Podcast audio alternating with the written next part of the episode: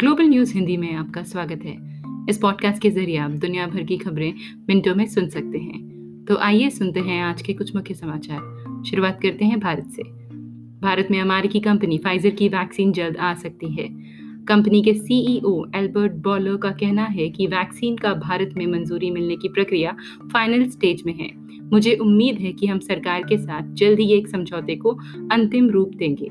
वे मंगलवार को हर साल होने वाली biopharma and health care summit में बोल रहे थे। ये आयोजन इस बार वर्चुअली किया जा रहा है। भारत बुधवार से हिंद महासागर क्षेत्र के अमेरिका के साथ दो दिवसीय हवाई युद्ध अभ्यास शुरू करेगा। चीन पर मजबूती से नज़र रखने के साथ इस क्षेत्र में तालमेल और मज़बूत करने के लिए एक और सैन्य जुड़ाव है। इस बात की जानकारी इंडियन एयरफोर्स ने देते हुए कहा कि हिंद महासागर क्षेत्र में मित्र देशों के साथ रक्षा बलों के साथ एक राजनीतिक आउटरीच अभ्यास के रूप में है।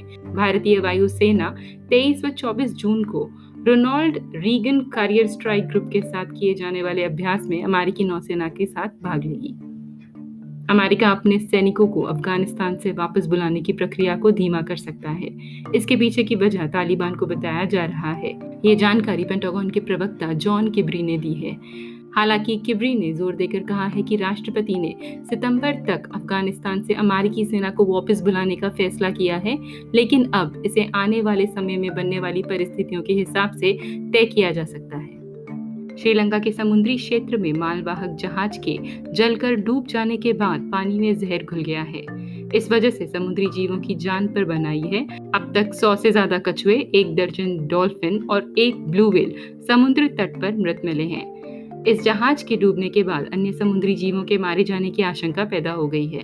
पारिस्थितिकी वैज्ञानिकों का मानना है कि जलीय जीवों की मृत्यु का जहाज़ में आग लगने और उसमें खतरनाक रसायनों के स्त्राव से सीधा संबंध है। आसिया बीवी का केस लड़ने वाले और उन्हें रिहाई दिलाने वाले पाकिस्तानी वकील ने दावा किया है कि उनकी ज़िंदगी खतरे में है। ईशनंदा के एक मामले में मौत की सजा के बाद कई साल जेल में गुजारने वाली आसिया बीवी का केस अंतर्राष्ट्रीय स्तर पर भी काफ़ी चर्चित हुआ था। बीबीसी की एक रिपोर्ट के अनुसार उन्होंने सोमवार को कहा कि सोशल मीडिया की कई पोस्ट में उन्हें मारने की धमकी दी गई है। सैफ उल मुल्क ने कथित तौर पर 2018 में इस डर के कारण पाकिस्तान छोड़ दिया था कि आसिया बीवी की सजा खत्म कराने के बाद उन पर हमला किया जा सकता है। चार बच्चों की माँ आसिया बीवी को अपने पड़ोसियों के साथ लगातार इस्लाम का अपमान करने के आरोप में 2010 में दोषी ठहराया गया था। और आखिर में ब्राज़ील के राष्ट्रपति जेयर बोल्सनारो ने अक्सर मास्क न पहनने को लेकर सवाल करने वाले एक पत्रकार से कहा, अपना मुँह बंद रखो, आप घटिया लोग हो। उन्होंने कहा कि आप घटिया पत्रकारिता करते हो, ब्राज़ील परिवार को, ब्राज़ील के धर्म को बर्बाद करते हो। बोल्सनारो ने कहा, मैं जैसा चाहता हूँ, वैसे आता हूँ और अपनी ज़िंदगी का ख्याल खुद रखता हूँ। इसी के साथ आज का ग्लोबल हिंदी न्यूज़ समाप्त होता है। सुनने के लिए बहुत बहुत धन्यवाद।